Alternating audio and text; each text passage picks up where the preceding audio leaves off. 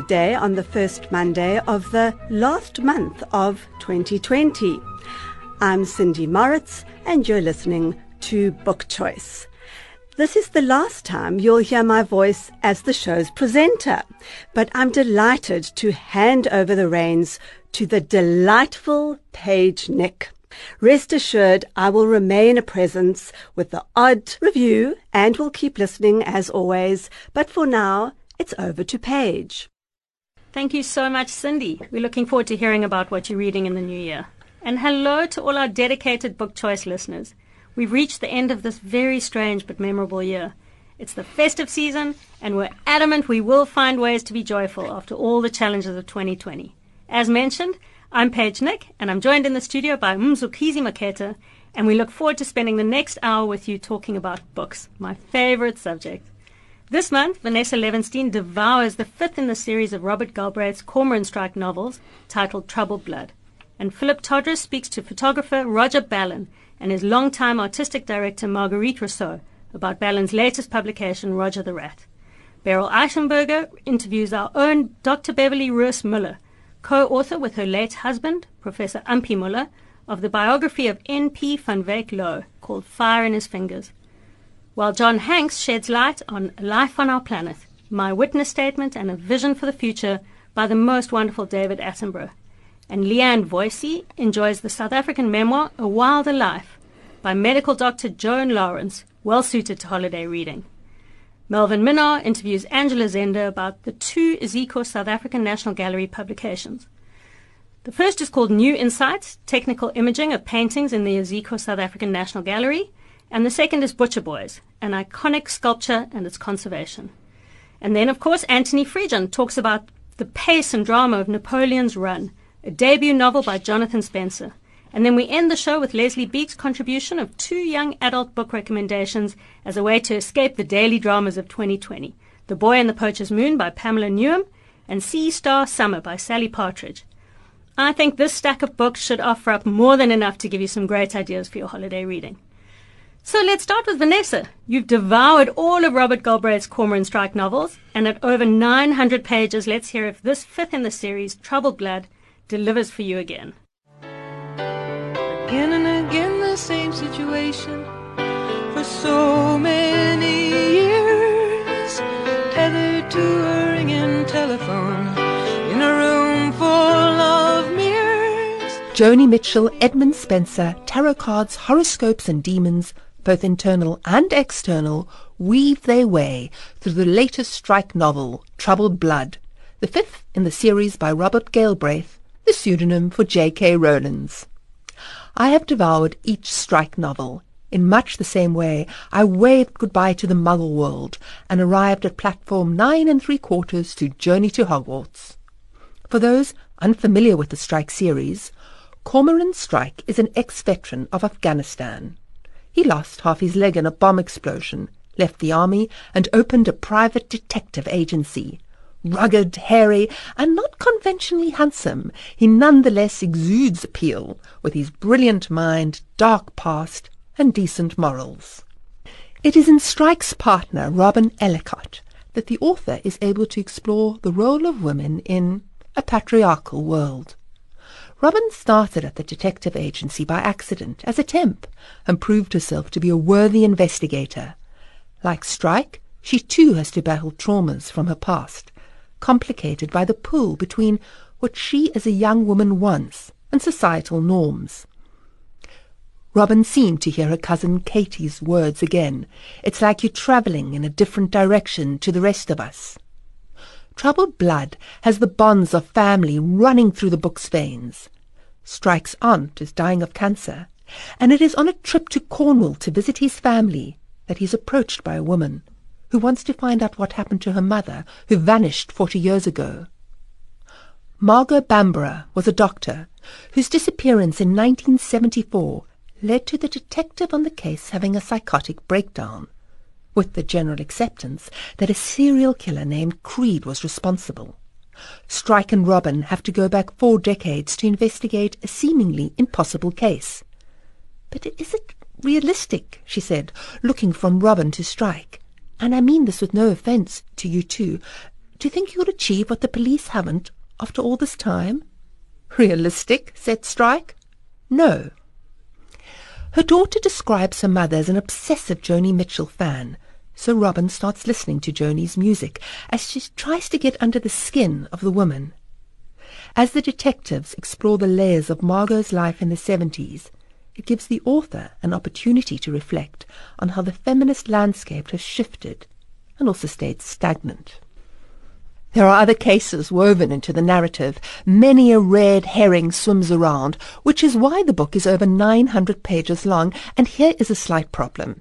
As a reader, I didn't care much for the minor plots. I had two concerns. What happened to Margot, and will Strike and Robin eventually kiss?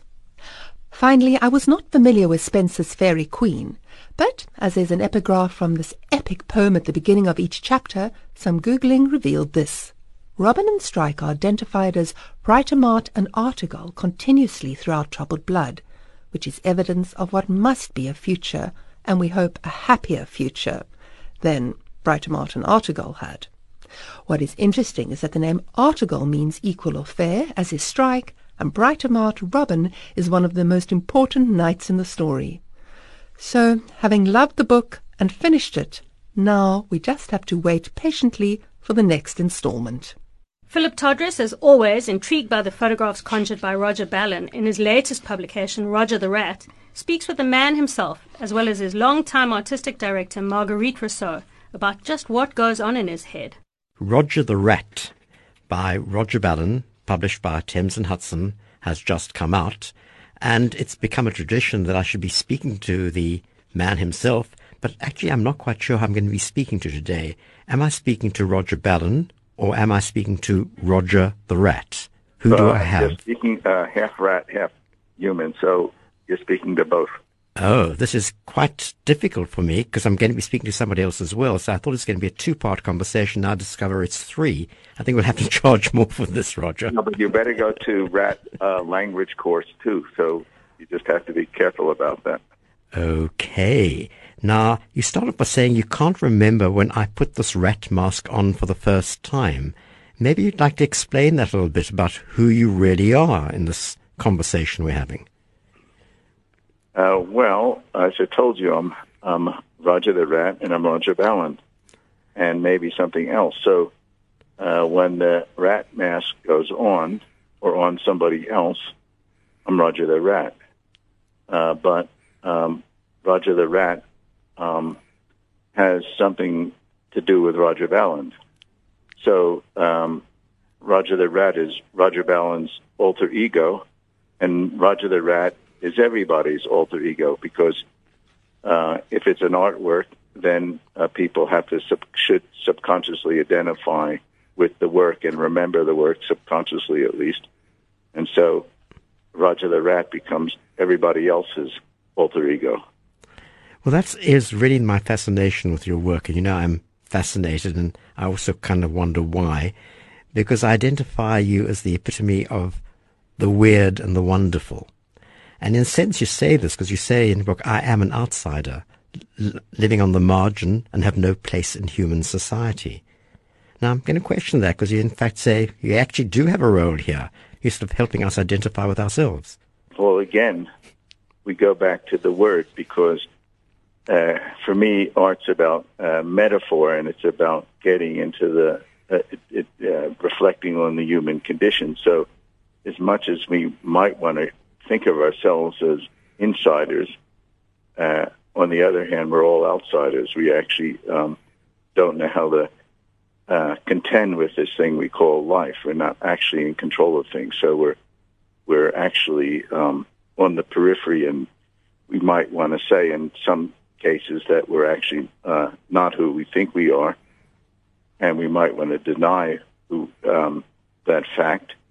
But in the end, um, we're not necessarily in in control of who we are. So we are actually all outsiders in some way or another.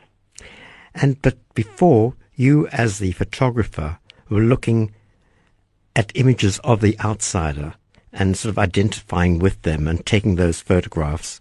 And now I think the images are more images inside yourself. And in fact, maybe that's where we need to speak to Marguerite. Marguerite Rousseau, who seems to be your designer of what's going on in your mind. Is that the correct way of, of identifying her? How would you describe Marguerite, or should we ask her to identify herself? Uh, Marguerite's been working for me for nearly, well, for 13 years. She's my artistic director. She, in a way, is my alter ego. She's been involved in in my work directly and indirectly in every way um, for 13, 14 years. So uh, part of her um, psyche, part of her aesthetic uh, pervades the work. So Marguerite played a huge role in the development of the so-called Ballenesque aesthetic. Marguerite, would you like to comment on that? Uh, do you find that you are interpreting Roger or interpreting Roger by your uh, idea of what it should be or could be? Where- I think it's a bit of both. Um, I, I, am expert at interpreting um, the Roger Ballen part, but I think there's definitely also a little bit of me in there at, by this time, after 13 years. And to what extent are you creating the scene for Roger, and to what extent, because obviously these are now, I'm going to call them set pieces rather than finding the picture. So how do how do you collaborate in deciding on what it is that you're going to show and how you're going to do it? Well, we we uh, you know we do it all together. I'm with him when he does set he sets it up. I'm there when he I do I do the lighting. You know, we together when the photo gets created, and then afterwards I do all the digital work. So um, it's it's really a combined effort. I'm going to just comment on that because I presume there's a lot of work that's done after. It's not just the negative. So, do you want to comment on that? Because it's taking photography, using photography as a medium rather than just photography as the medium. That's correct, yes, but but we don't change anything. What you see is what what there was. I don't change anything on Photoshop. I don't put anything in. I don't take anything out. All I do is enhance the image to get the best out of the image. But again, it's just the, the way you've worked around it. And perhaps, Roger, you'd like to just comment on, as the outsider, finding people and other people which aren't people. Yeah, so um, you're right about that. So for many years, I uh, worked with real people. And I guess in the last 10, 15 years, I'm predominantly working uh, with animals. And the people um, are only bits of people or mannequins or drawings on the wall. And so the complexity of the image, if you are able to integrate these aspects properly into the picture, the complexity uh, increases in, in many ways. Because when you look at a drawing, you can't say, oh, what race is he? Or is he an old man or an old lady? Is he poor or is he rich? None of those um, value judgments can, can go into the picture. And as well as you look at an animal, you know, inher- uh, you know in, intrinsically that you can never get into the animal's mind. So I think by using more abstract elements, less u- real human elements, the complexity of the of the picture uh, has in- increased. You just can't interpret the work uh, simply in, in terms of social, political, um, ideological uh, methodology. The, the pictures are, are, are leave you with a sense of uh, ultimate silence, but still, hopefully, um, enter the mind and, and, and stay there. I mean, that's the key. The key to the work is you walk the pictures, stay there, transform who you are, and ultimately uh, become part of you. That's there's no doubt about that in my mind. When when I look at the work, I'm always intrigued. I'm always delighted to get a new publication from you. All I want to say, Roger, it's been very special speaking to both you and to Marguerite and finding out more about what makes the books work so incredibly well and what makes it so visually exciting. So many thanks, and that's talking to Roger Ballen and creative director Marguerite Rousseau about Roger the Rat.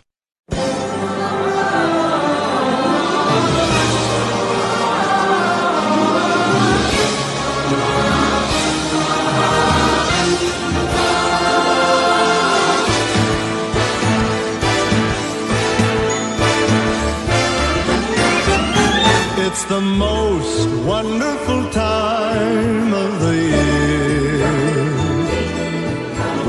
kids jingle belling and everyone telling you be of good cheer. It's the most wonderful time of the year. It's the happiest season of all. With those holiday greetings and gay happy meetings when friends come to call. Season of all. There'll be parties for hosting, marshmallows for toasting, and caroling out in the snow. There'll be scary ghost stories and tales of the glories of Christmases long, long ago. It's the most wonderful time of the year. There'll be much mistletoeing and hearts will be glowing when loved ones are near. It's the most wonderful time of the year.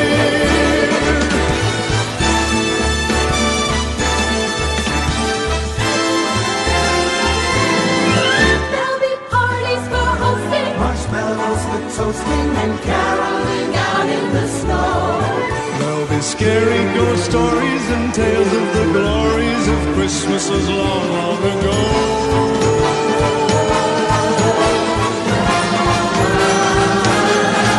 It's the most wonderful time of the year. There'll be much mistletoeing and hearts will be glowing when loved ones are near. It's the most wonderful the most wonderful time. Oh, the most wonderful time of the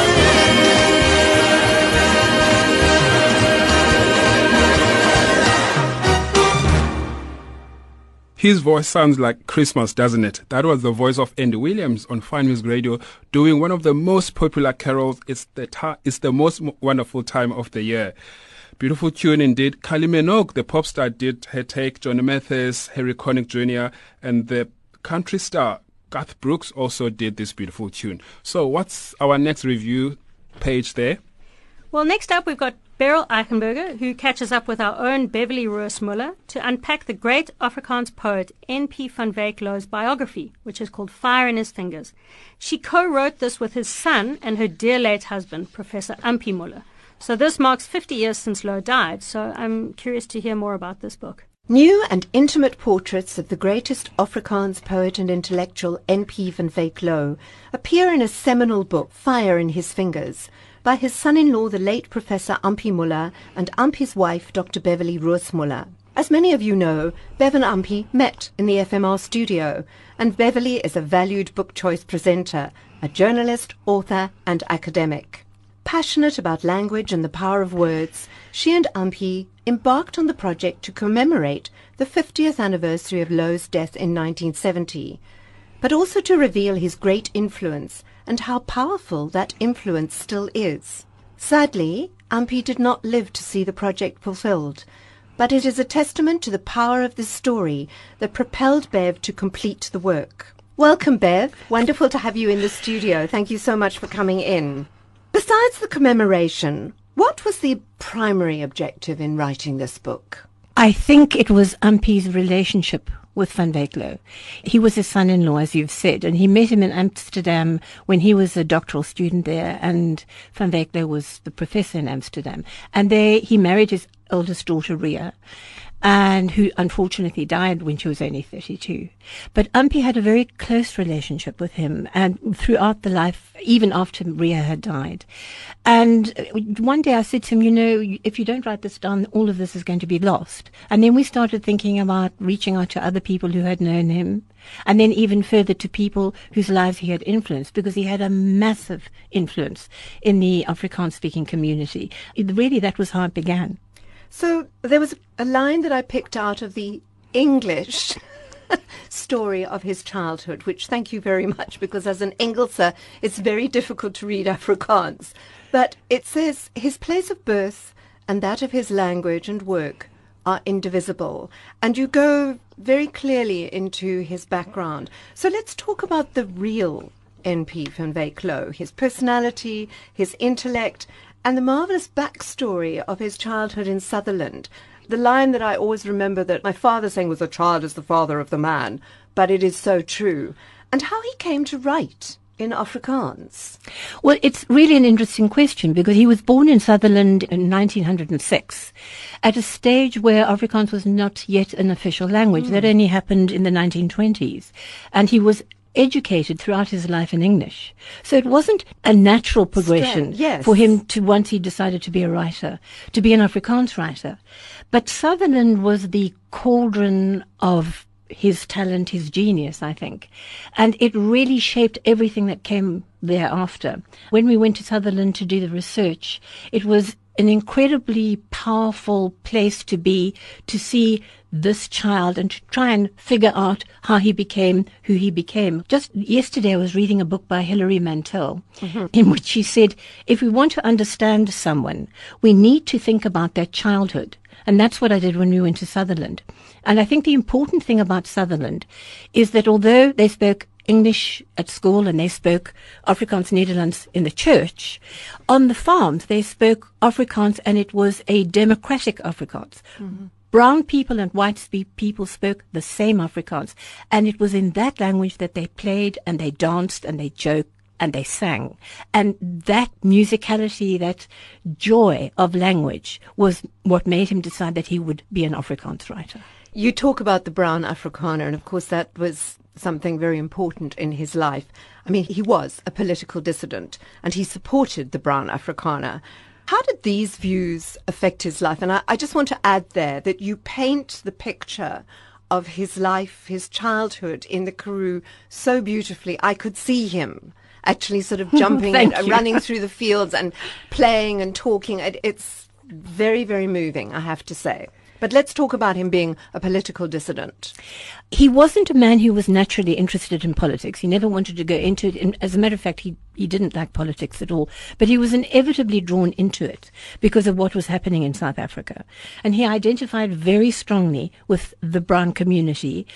I should say here that we have got a unique and new piece in the book in which I use the research of his eldest grandchild, Anneke Muller, who has done in-depth genealogical research into his background, looking at 500 ancestors, and it, we list his slave ancestors so he can actually, we can genuinely claim him as an, you know, also partly mixed race Right. Afrikaner, as so many are in this country. And I think he would have liked, he didn't know about it, but he would have liked, Yes. liked to have known about that. But it was his sense of, he was a very quiet man, but he strongly believed in humanity and dignity. He writes essays about this. Mm-hmm. And he couldn't bear the fact that brown Afrikaners, whom he saw as a natural part of the Afrikaans community, should have been excluded from the mm-hmm. community. And, you know, he spoke about this and wrote about it publicly. And he got real stick for it. He got into a lot of trouble for it. In fact, he was publicly castigated by Verwoerd. And he was never offered a place in an Afrikaans university, which is incredible, being the greatest Afrikaans writer yes. ever. However, in 2005, ironically, the ANC government gave him a posthumous state order, the Order of Ikhamanga, in gold, obviously posthumously. Which I, I think is absolutely wonderful, but sad that he never lived to see that or to, to accept that. But there were very many others who saw him as a public intellectual and, and took his stance. For example, like the lovely Frederik van Zyl Slabbert, whom we've all said we had a crush on. Tell me about That's that. true. I think we all did. Uh, he was such a charismatic man, and I, I remember, you know, seeing him from the very first public meeting in Rondebosch, you know, through to I was in Parliament on the day of his resignation speech. Van Wyk Louw did influence many to speak out, mainly to think about things. He wasn't a soapbox orator. He was somebody who, who asked you to think about what you were doing. And Van Zyl Slabbert was a student. When he came back from Amsterdam to Wits, he was a student in his class, and he said he never forgot the importance of doubt. Mm-hmm. That was what Van Beek taught him. So, in modern speak, NP van Volklo would have been called an influencer. I mean, not just modern speak, but that's today.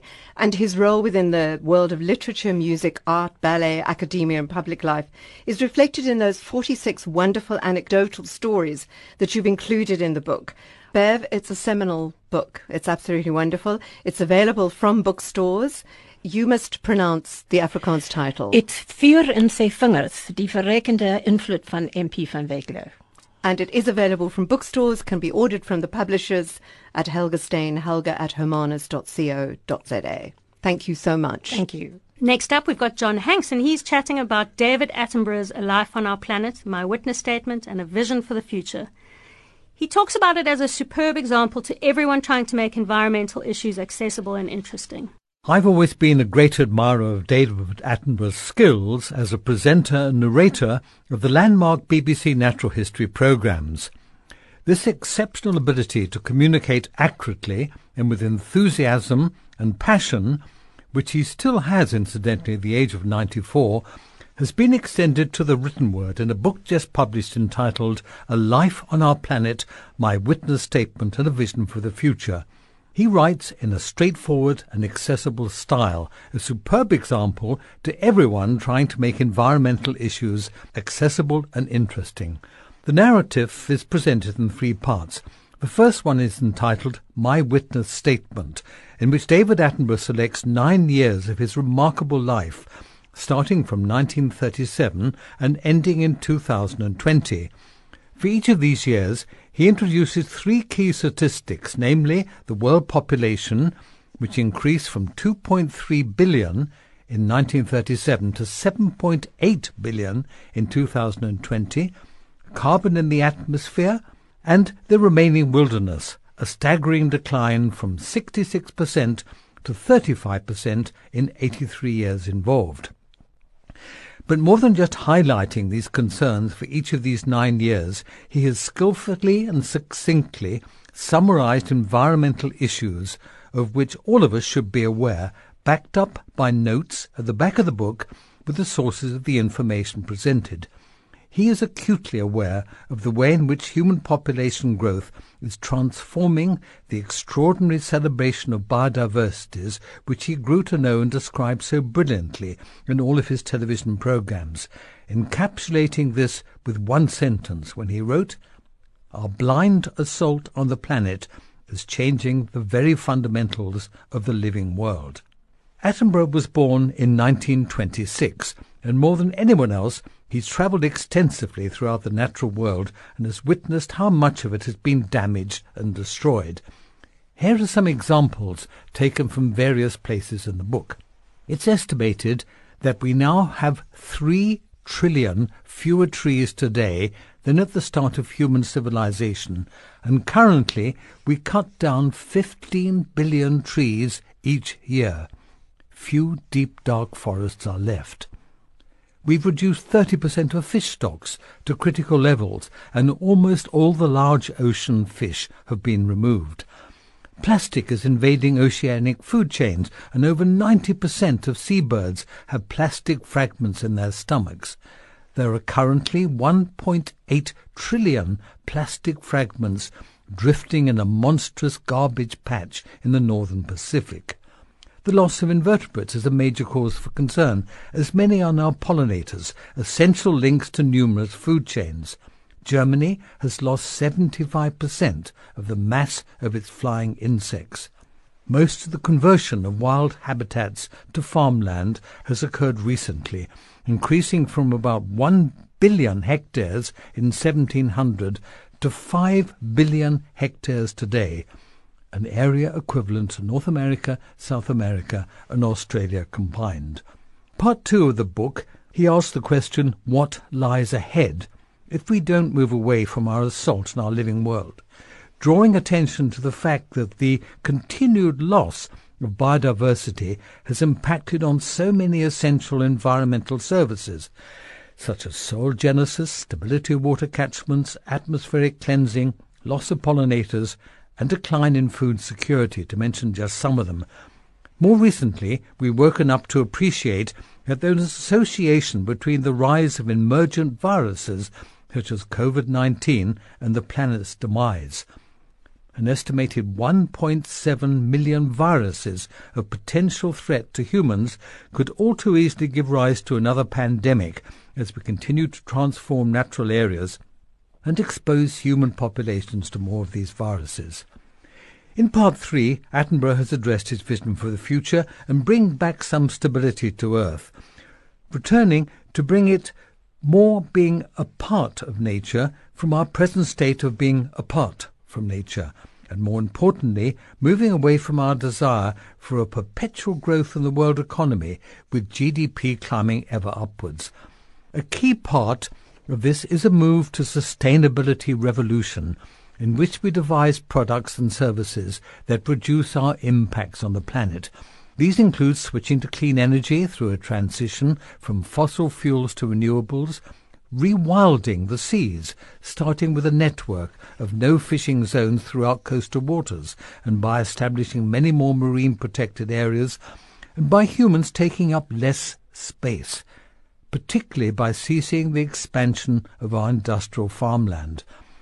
I'm sure there were many listeners who will not like the mantra gaining strength that we will have to change to a diet that is largely plant based with much less meat, especially red meat. At the end of part three, Attenborough addresses what I believe far too many people overlook, namely that we are fast approaching Earth's carrying capacity for humans. With the 7.8 billion people he mentioned for 220, likely to increase to nearly 11 billion by the end of this century. I was pleased to see he recognized that Africa must address the still rapidly increasing human numbers by lifting people out of poverty, by raising the standards of education in all countries, and by promoting the empowerment of women, the last point being one of the most significant measures to reduce family size. The severe economic impact of COVID-19 will inevitably slow the ability of all African countries to embrace these options, and what is still missing is the political commitment to address human population growth.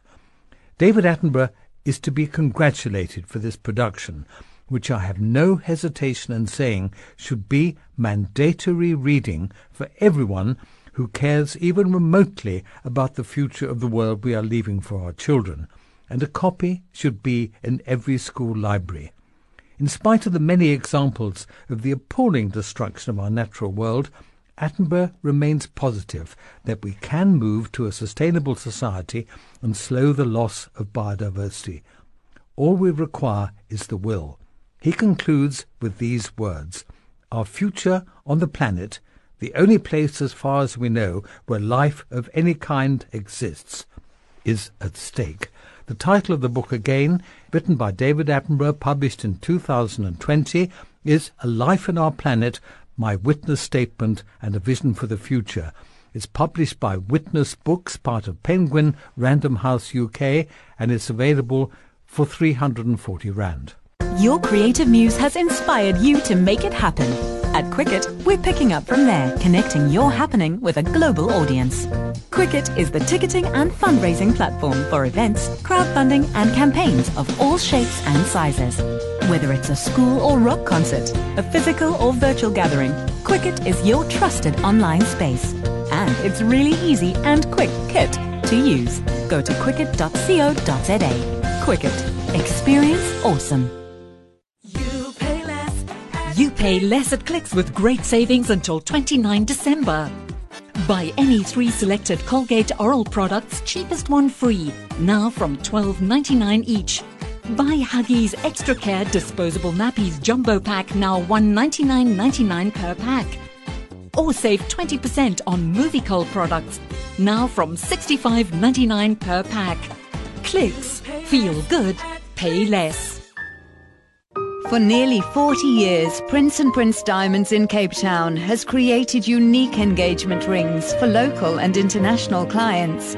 Prince and Prince specializes in natural diamonds and gems that sparkle happily ever after. Trusted worldwide, their award-winning designers and goldsmiths have decades of diamond expertise, so you know your ring is in the very best of hands. For true value, visit them at 66 Loop Street, Cape Town. Prince and Prince Diamonds, trusted since 1982. Now you can enhance the beauty of your garden by using Mayford seeds. with a full range of vegetables, flowers, herbs, and lawn grasses. Mayford seed packs are hermetically sealed and date stamped, ensuring a quality product that you can trust. To grow your own vegetables, herbs, flowers, and lawn, explore our seed stand at any leading retailer for sheer inspiration. Mayford Quality Seeds, the leading brand.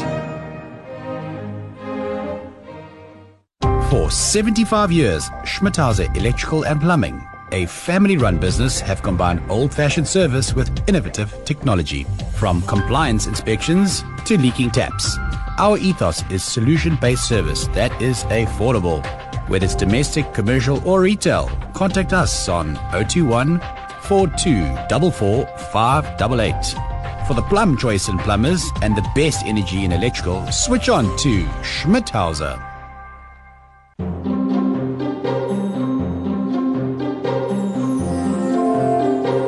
This is FMR.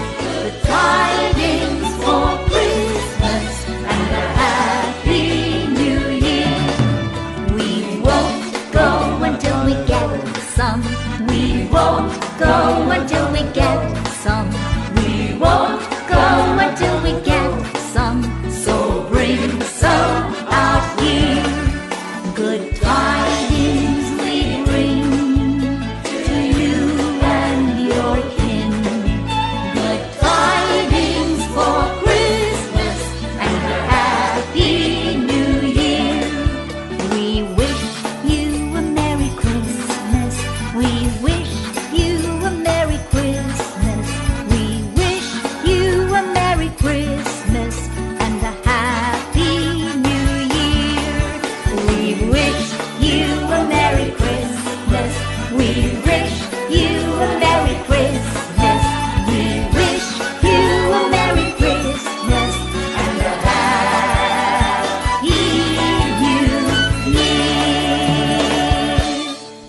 Another beautiful classic of a carol, We Wish You a Merry Christmas, sung there by the Four Jacks and Jill. Yes, only on Fine Music Radio. And that's what we wish for you this year. A Merry Christmas to you. And to you. Leanne Voicey next describes A Wilder Life by Joan Lawrence as a light South African memoir by a medical doctor who spent her long career in far-flung places practicing emergency medicine in very trying conditions. So I think that sounds like a pretty intriguing book. A Wilder Life by Joan Lawrence is a colourful memoir written by a proudly South African female medical doctor. If one were looking for the perfect antidote to 2020's Annus Horribilis, then one need look no further. This nicely written book, full of the joys of travel, nail-biting adventure, and gentle humour, makes an ideal holiday read. Dr. Joan gives us a very brief insight into her childhood, touches on her beloved husband who died tragically young, introduces her two daughters who are all grown up now, and then dives straight into the meat of her memoir. The stories, people, illnesses, and places she experienced during her many years practicing emergency medicine in very remote and unusual places. A memoir can be a self-indulgent thing, but this one avoids that by being about a person worth learning more about. Lawrence really has chosen a path less travelled, and her strong spirit and enviable energy are palpable in her writing. She doesn't take herself and her important job too seriously, has a warm sense of humor, and is always respectful. Even when describing her misadventures with unwell nether regions in far-flung nether regions. The author offers historical, political, and cultural backstories when necessary without making it feel like a geography or history textbook. And she comes across as kind and someone we all want to be like when we grow up. My only caveat would be that if you have a queasy stomach, this book might not be for you. Wilder Life by Joan Lawrence is available in hard copy and as an e-book. Next up, we've got our own Melvyn Minnaar, and he's going to chat now with Angela Zehnder about the two Iziko SA National Gallery publications. The first being New Insights, Technical Imaging of Paintings in the Iziko South African National Gallery. And the second one is Butcher Boys, which is about an iconic sculpture and its conservation. I'm talking to Angela Zehnder about two fantastic new publications by the Iziko South African National Gallery. The one is quite a big book, a gorgeous book, a gorgeous publication called New Insights Technical Imaging of Paintings in Iziko South African National Gallery. And the other one, a smaller publication, but a thrill for me, called Butcher Boys An Iconic Sculpture and Its Conservation. Angela Zehnder has been the moving force behind these publications, and she's one of South Africa's great skilled conservators. Angela, welcome and congratulations on these two wonderful publications. It's been a long time since we've had such a good publication from the Iziko museums, and I think it's an extremely valuable publication. Give us an idea of the importance of conservation of major collections like that of the South African National Gallery. Wonderful. It's it's quite critical and very special because the Iziko South African National Gallery collection belongs to all of us. And showing 600 paintings, beautiful paintings from Iziko South African National Gallery, allows everybody to share within our national treasures. I think an important part about that publication that it brings to fore the richness of the collection uh, with these marvelous pictures, and I must compliment you on the details that uh, accompany all uh, the beautiful photographs of the paintings in that publication. In that sense, it's extremely valuable. Just give us an idea of the technical research, the photography that you explained in the forward, for example, of uh, Insights. Okay, fantastic. We selected 600 paintings that were photographed in four different conditions by Michael Hall, specialist photographer. And he photographed them in normal light, in raking light, in ultraviolet, and in infrared. And then some of those paintings were also photographed with infrared reflectography. So we could look at the painting, we could look at the textures of the painting, we could examine the surface of the painting, and we could examine the underlying layers of the painting. And through that process, new insights could be shown um, with the painting. So the book shows highlights of what we discovered, as well as sharing with everybody all the paintings that were photographed. And as you said, the, the photograph quality is quite exceptional, as well as the printing, which was done with pride as litho printing. So something special for, for people to enjoy. Yes, I must say it's a gloriously colorful uh, publication. What intrigued me about the research uh, with the photography is that you're delving into the backstories of, of an artwork. And you, as you rightly, uh, it tells you about how you will take it further in, you know, into the future. It, it sort of exposes itself what it's made from and where it was made. Tell us a bit about that kind of discovery when you look through these different photographs, for example. It really is a true discovery. So one starts off, as you know, with looking at the painting, looking at all the history of the painting. And then through, we photographed it, capturing it in three different resolutions. And then we could examine each painting in greater detail. So it was fun to discover maybe a hidden cow or beautiful new underdrawing or Something completely new was to see that Irma Stern, for example, may have included waxes within her impasto layers. or to see the greater detail that Pierneef used with carbon in his preparatory underdrawing. So wonderful for, for people who love and appreciate these different artists to have new insight into appreciating them more. Yes, I think that's very important. And I think what uh, new insight is what you brought to me with the other publication, The Butcher Boys, which is, as you rightly say, it's an iconic artwork in South Africa. And it comes with a very interesting backstory. And I think it's sort of politically tainted even into the future, as it were. I've always wondered how are you going to conserve something which is really done in the moment in the in the 80s. Tell us a bit about the uh, problems about conserving something which is never was never intended to be forever.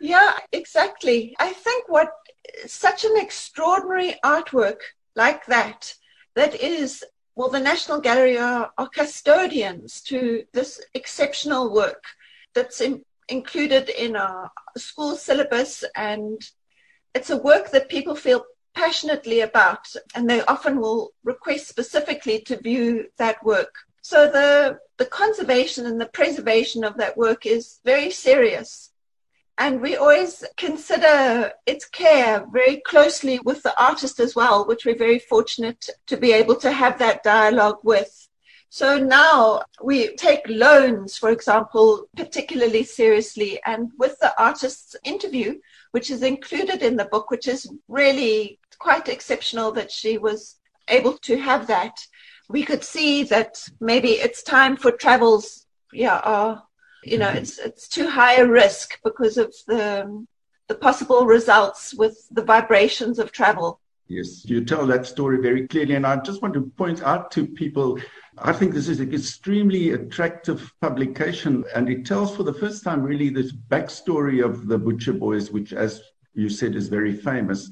And I would really recommend to art lovers to have a look at these books.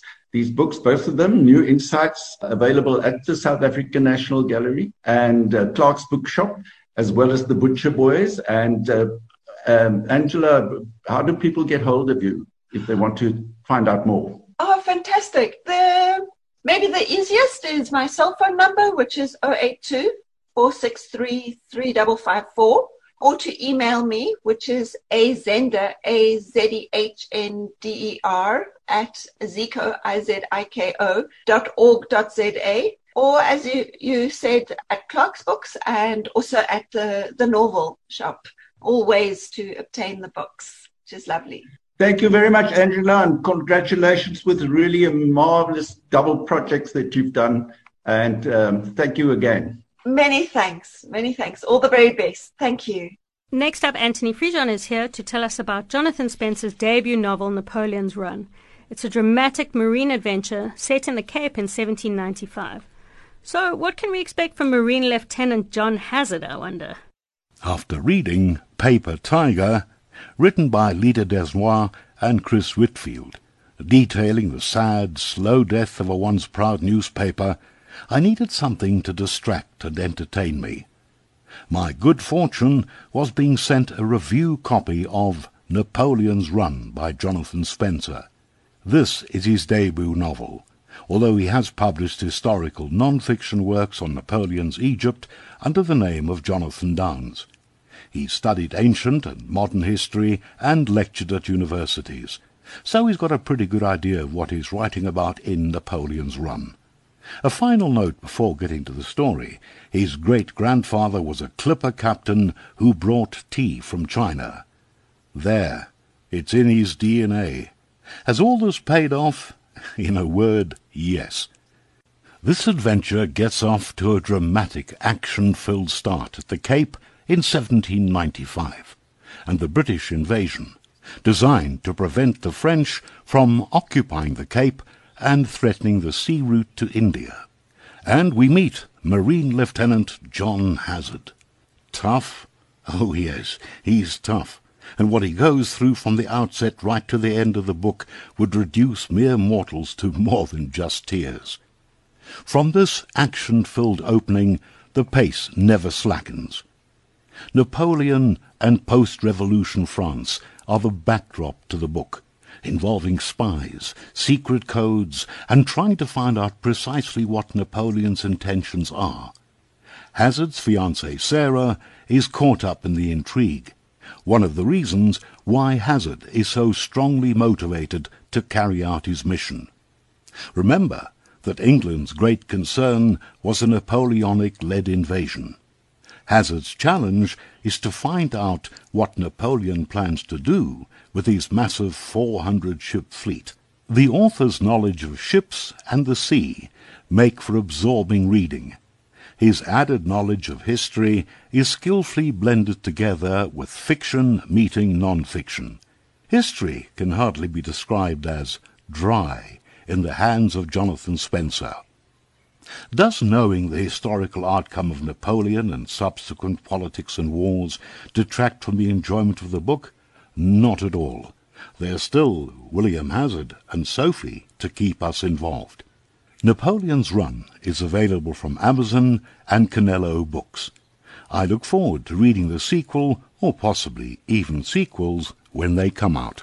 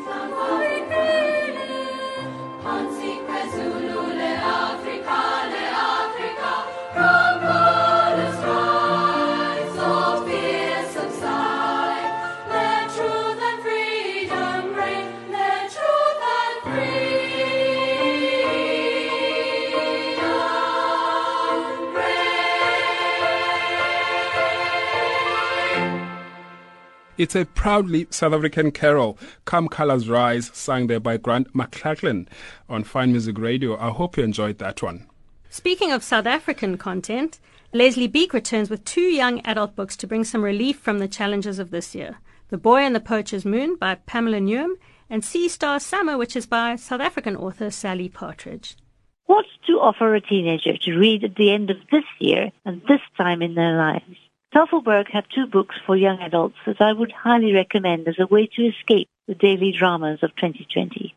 The Boy and the Poacher's Moon by Pamela Newham is a gripping adventure with a twist, a traditional South African teen book where teenagers solve the poaching crime at great risk to themselves, and the ending is a happy one. Well, apart from the ending for the poachers, that is.